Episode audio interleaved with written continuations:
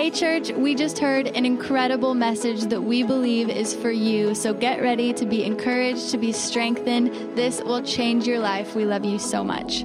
Well, hello to every amazing leader uh, that is listening to this. So thankful for you. Just so you know, we just prayed for you, asking for God to do amazing things in your heart and in your life. So everyone in, in Antigua and here and in Dallas and anywhere else you may be, uh, we are in your corner 1000% trusting for God to really, I mean, I just want Him to grab a hold of us like He's never grabbed a hold of us before and use our lives for His glory. And may we all die empty, having done everything He asked for us to do. Every business, every book, every person that we're supposed to reach, touch, let us reach every single one.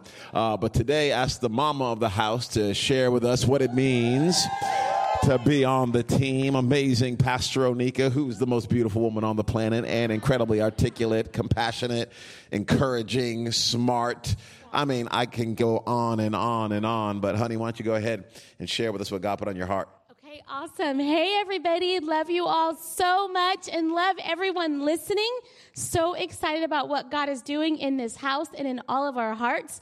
The scripture that's an oldie but a goodie, but that is you have been called for such a time as this. And I really believe that as a church, we are all living in the such a time as this. And so Earl has been in this series that has just been wrecking me, telling us all what it means to be on the team. And so I'm just going to continue that series. And I just encourage all of us to keep that in front of us, to continue to listen to those um, messages that he shared over the last couple of weeks, because you forget.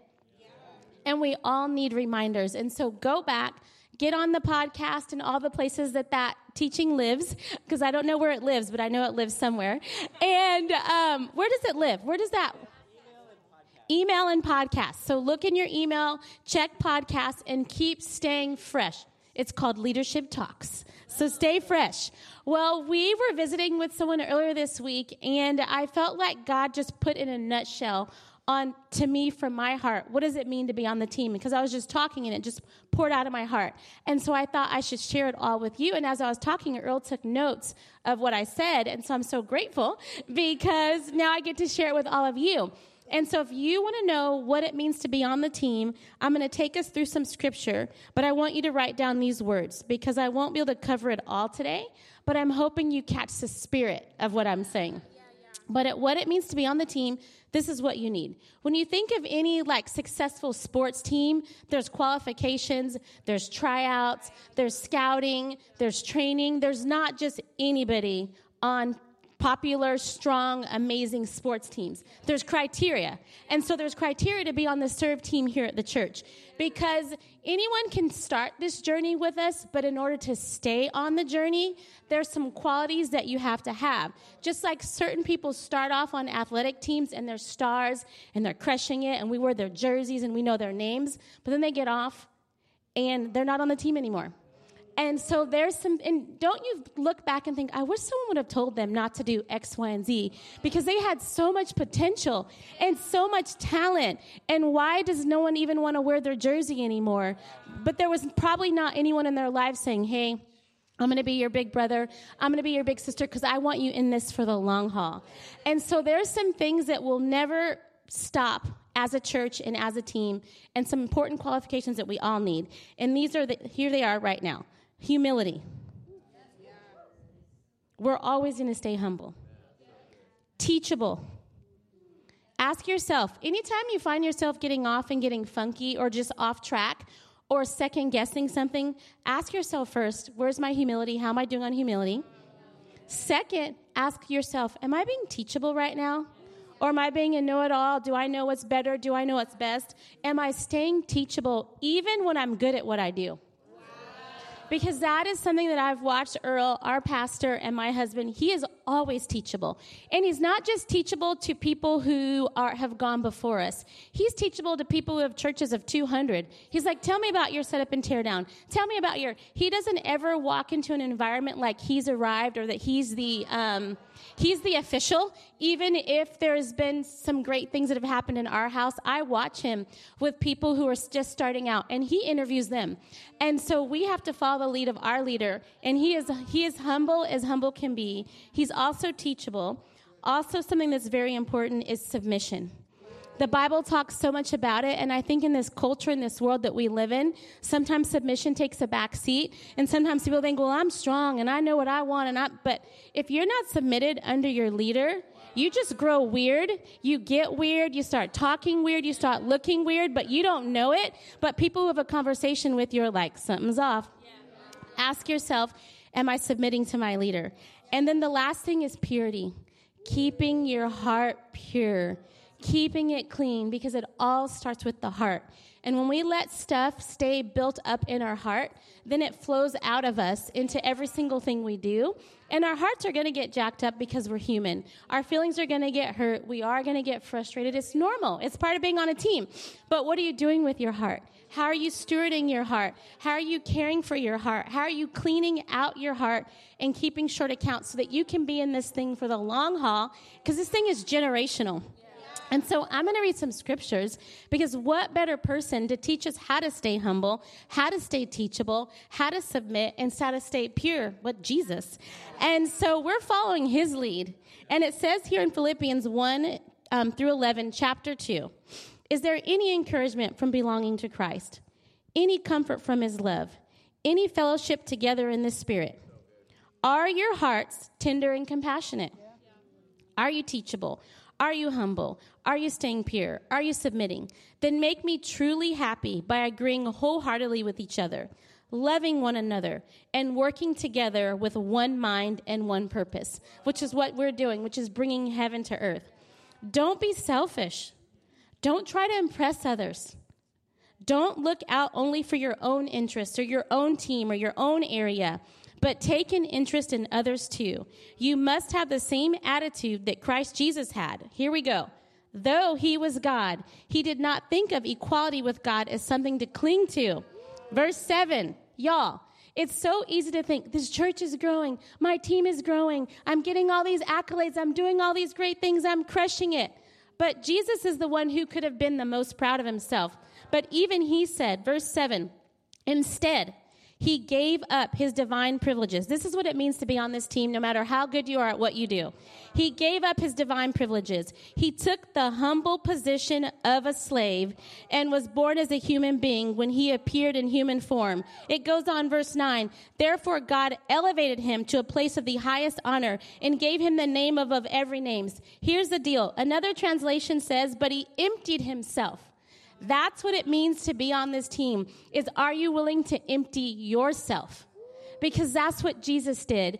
And so much, God has given us so much favor. He's given us so much grace. He's given us so many amazing people, but we have to stay humble. It's so easy to think that you're so amazing. But the thing is, he's so amazing. It has nothing to do with you. We show up. He's so gracious and good and kind to speak to us, to speak through us. He's so gracious and kind to give us the talents and the abilities that we have. But we have to equip every single new person. We have to remind each other that we have to stay humble. It's easy at first to think, oh, yeah, I'm going to be humble. But practice being humble when everybody's telling you how great you are. But the way you stay humble is what Jesus did. In John 13, before he went to the cross, it says after he washed the disciples' feet, he got down from the table and he washed the disciples' feet and said, "Do you understand what I'm doing?" That's what we do on the serve team each and every week is wash other people's feet. Jesus literally, even though he's strong, even though he's the King of Kings and the Lord of Lords, even though he defeated death, hell, and the grave, he could have been like, "I'm staying at this table." I earned a place at this table. Don't you know what I'm about to do for you? Don't you know all the people that I healed? Don't you know all the parables that I spoke? Don't you know all the captives that I set free? Put my meal in front of me and serve me. That is not who we are as a church. That is not who our pastor is. That is not who we are. We are not entitled. We don't have a right to anything. He is the one who has every single right. And what did he do? He didn't say, Go around the room and tell me how great I am. He didn't say, Tell me all your favorite miracles that I did. Tell me all the wins that I had in the lobby. Tell me all the wins that I had in the parking lot. Tell me all the people that I prayed with and broke chains off. Do you know what he said? He took off his robe. He took off his garment. He was vulnerable. He was practically naked. He kneeled down and bent on the floor and washed their feet. So may we never get, it never gets old washing people's feet. If our king did it, we should do it. We don't deserve anything. We don't deserve this building. We don't deserve the people that come here. We don't deserve the grace, the favor, the fame, the accolades, the attention. He deserves it. And so when you find yourself saying, why didn't I get picked? And why didn't they have me do that? And why not me? It's not about you. It's about him. So let's continue this revival that's taking place because we don't want to snuff it out. It gets snuffed out in churches all the time when people forget who it's about. We're not professional. We are servants of the Most High. We're going to follow His lead. We're going to stay humble. We're going to stay pure. We're going to stay teachable. We're going to submit to our leaders and trust God. And here's the thing nobody's perfect. We're not perfect. None of us are. So don't judge uh, someone's motive and heart because there's always a backstory. That's where you have to stay humble. That's where you have to stay teachable and follow the lead of the King of Kings and the Lord of Lords who humbled himself. And he didn't say, Well, I'm entitled, so I'm not going to wash your feet. I'm entitled, so give me all these privileges. It's all a gift. Keep your hearts tender, keep them broken. I just want you to know that's where Earl and I live. I think sometimes I just need you to know the story behind the story. And the story behind the story of this church is we will always wash people's feet. The story behind the story is I watch Earl on sa- Saturdays come here walk the building and praying when nobody's here. The story behind the story is I watch Earl pick up people's luggage at airports. The story behind the story is I watch him on Sunday mornings pull up, check the perimeter for trash in his clothes, pull over, pick up trash, put it in the dumpster. When there's a delivery, it's left out front. I see him on Sundays and all throughout the week picking up that delivery. The story behind the story is we are always going to wash people's feet. There's no um, place that we're trying to reach where you stop washing people's feet. That's not the goal here. The goal here is not for anybody to know our name. The goal here is not to be famous. The goal here is not to go places and go, look at all the people that know me. Because here's the deal people will know you because you say you're a part of this church. That's what the grace that the God is giving us. But it's so important for you to realize that there's a cost. Are your nails dirty? Are you washing people's feet? Because don't use the name if you don't want to pay the price that it costs to have this name. If you want the jersey, if you want the bomber, if you want the embroidery, be willing to get dirty, be willing to wash people's feet and say, God, here I am, pick me, not by power, not by might, but by my spirit, says the Lord. I love y'all. I'm so excited about this journey. Let's keep washing feet. Love you. Mwah. We hope you enjoyed today's podcast, church. If you gave your life to Jesus today, we'd love to know you, meet you, and hear your story.